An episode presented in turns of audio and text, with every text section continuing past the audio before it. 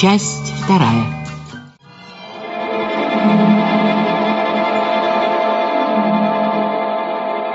Так что сейчас вы заинтересованы во мне совсем не меньше, чем я в вас. А коли нет, то Бог с вами.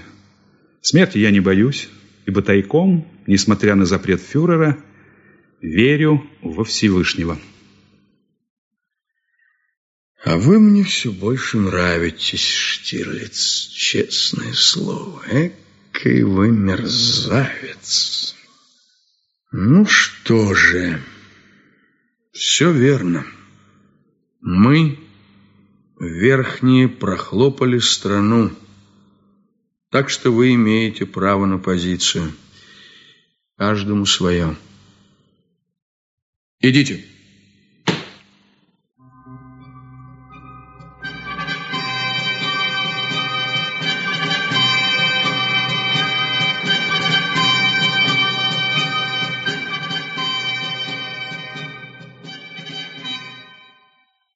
Бомбили центр Берлина.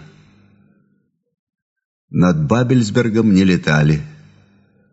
Поэтому свет в районе выключен не был, хотя лампочки горели, как всегда, в полнакала. Только, пожалуйста, Ганс, не кладите мне сахара. Я пью кофе с сахарином. Так вы же худой, господин Борзен. Это моему шефу приходится следить за каждым куском хлеба. Постоянно ходит голодный.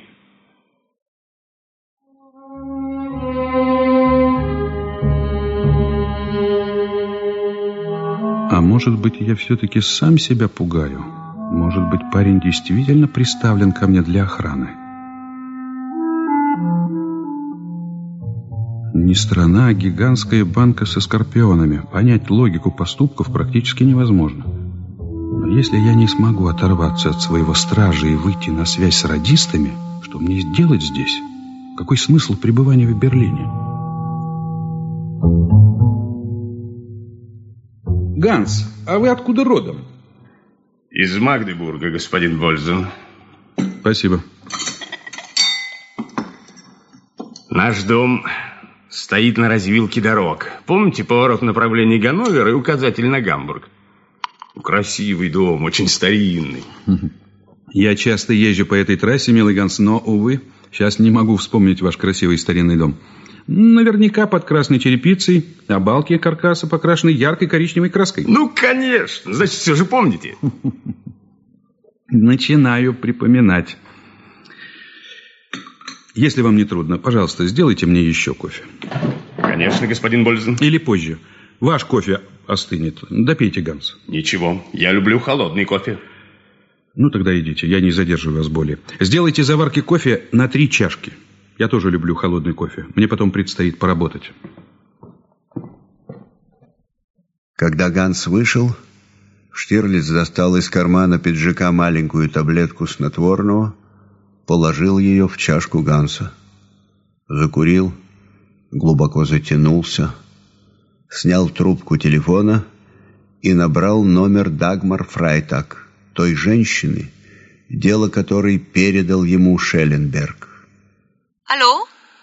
Добрый вечер. Мне разрешил побеспокоить вас звонком профессор Йорк. А, да-да. Моя фамилия Бользен. Макс Бользен. Добрый вечер, господин Бользен. Я ждала вашего звонка. Очень приятно. Очень приятно. У вас глаза зеленые. О, ну, по вечерам, особенно когда во время бомбежек выключают свет, они желтеют. Ах, вот так. Да, но вообще вы правы. Зеленые, Ну, вот кошачьи. Прекрасно. Э, Когда вы найдете для меня время? Да когда угодно. Вы где живете? В лесу, Бабельсберг. А, а я в Потсдаме, это же совсем рядом. И когда вы ложитесь спать? Если не бомбят, поздно. Тогда сейчас я обзвоню моих друзей. Я только что вернулся. Надо кое с кем переброситься парой слов. Да? И свяжусь с вами еще раз. Может быть, если вы согласитесь, я приеду к вам сегодня. Только позже. Идет? Пожалуйста. Приезжайте. Так,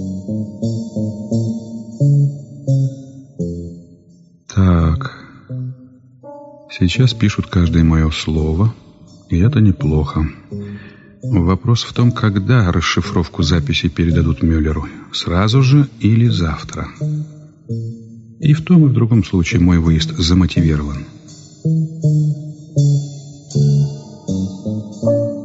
Поглядим, как крепок его Ганс. Он свалится через 40 минут. Два часа беспробудного сна. Это зелье гарантирует. Впрочем, он может отставить свою чашку, и сна не будет. Что ж, тогда я поеду вместе с ним, замотивирую необходимость вечернего мациона и после беседы с этой зеленоглазой Дагмар совершу прогулку по Потсдаму. Ее дом находится, если мне не изменяет память, в трех блоках от того особняка, где живет радист. А может быть, у Дагмара есть удобный выход во двор? Придется полазать через забор, ничего не попишешь.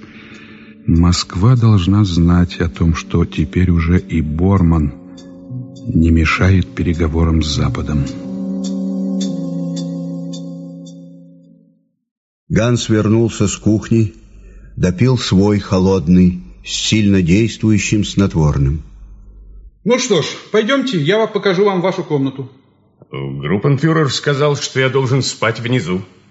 Мне надо блокировать вход к вам на второй этаж. Если позволите, я стану устраиваться на ночь в кресле. Вы разрешите подвинуть его к лестнице? Нет. Нет, нет. На втором этаже нет туалета, я буду вас тревожить. Да ничего страшного, тревожьте, я быстро засыпаю. В данном случае я говорю о себе. Я не люблю тревожить людей попусту. Так что, пожалуйста, подвиньте кресло. Еще, еще, еще, ближе к лестнице.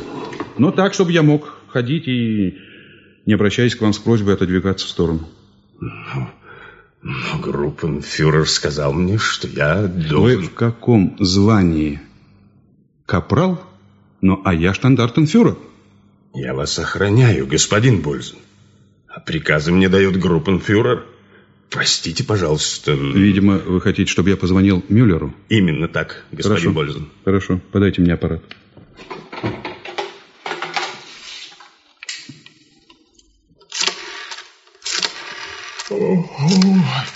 Могу я выпить еще чашечку кофе? О, да, конечно. Что, плохо спали ночью? Да, пришлось много ездить, господин Бользен. Шольц слушает. Добрый вечер. Здесь Штирлиц. Добрый вечер. Шольц, не были бы вы так любезны соединить меня с вашим шефом? Соединяю, штандартенфюрер. Спасибо. Я слушаю. Группенфюрер, ваш Ганс становится невозможным. Он решил накрепко блокировать мне проход на второй этаж. Ну что, уже начался нервный приступ? Молодец, Ганс. Погодите, дальше хуже будет. Но помните, тугодумы, как правило, не способны на измену. Дайте-ка мне его к телефону. Да, пожалуйста. Да, группенфюрер. Ганс, делай все, как я сказал. Понял? Хорошо, группенфюрер. Ложитесь, Ганс. Можете отдыхать. Вы мне сегодня не понадобитесь более. Спасибо, господин Бользен. Я не буду вам мешать. Нет, нет, ни в коем случае. Ганс уснул через 20 минут.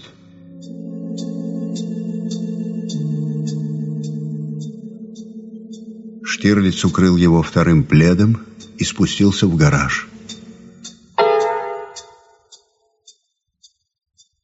Когда он вывел машину со двора, Ганс, шатаясь, поднялся с кресла, подошел к телефону и набрал номер Мюллера. Группенфюрер. Он уехал. Я знаю.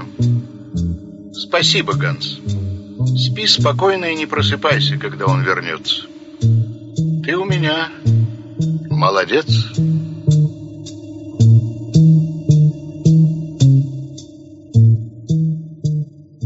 Штирлиц остановил машину в переулке, не доезжая двух блоков до маленького трехэтажного особняка радиста. Радистом оказался пожилой немец, истинный берлинец Пауль Лорх. Выслушав слова пароля, произнесенные Штирлицем шепотом, Лорх передал Штирлицу два крохотных листочка с колонками цифр. Почему медлите с передачей информации? Мы заинтересованы в получении новых данных ежедневно. Центр. По нашим сведениям, Шелленберг развивает особую активность в Швеции. Насколько это соответствует истине? Если факт подтверждается, назовите имена людей, с которыми он контактирует. Центр. Угу. Когда получили? Вчерашней ночью. А где ваш передатчик? Спрятан. Надежно. Можем сейчас съездить? Нет. Я могу привезти его сам. Завтра к вечеру. Хорошо бы это сделать сегодня. Никак не выйдет. Э, к сожалению, нет. Я должен быть на работе в шесть, а мы только в пять вернемся. Ну да, ну да, ну да, понимаю. Тогда ждите меня завтра или послезавтра. Круглые сутки. Вызовите врача, замотивируйте болезнь, но сделайте так, чтобы вы были на месте. Хорошо. Теперь телефон ваш не изменился? Э, нет, нет. Я могу позвонить. У меня довольно сложная ситуация. Мне сейчас трудно распоряжаться своим временем. Понимаю. Вы по-прежнему служите собачьим парикмахером? Да, но теперь приходится стричь людей тоже. Поэтому я езжу рано утром в госпиталь. Угу, угу. Ваш телефон в справочной книге, как и раньше, связан с вашей профессией? Да-да. А сколько еще осталось собачьих парикмахеров в городе? Две дамы. Они специализируются по пуделям. А почему вы говорите так тихо? Я вполне надежен. Конечно, конечно. Я не сомневаюсь в вашей надежности. Просто, просто я устал, и у меня на пределе нервы. Э, хотите крепкого чая? Нет, нет, спасибо. Может быть, вам позвонит мой, словом, шофер. Понимаю. Его зовут Ганс. Он приедет за вами, если не смогу я, на моей машине. Номер машины эсэсовский. Не пугайтесь, все в порядке. Хорошо. Будете стричь моего пса в том случае, если я сам не смогу прийти к вам. Но я должен прийти к вам, обязательно. Вот текст шифровки. Передайте ее завтра до моего прихода.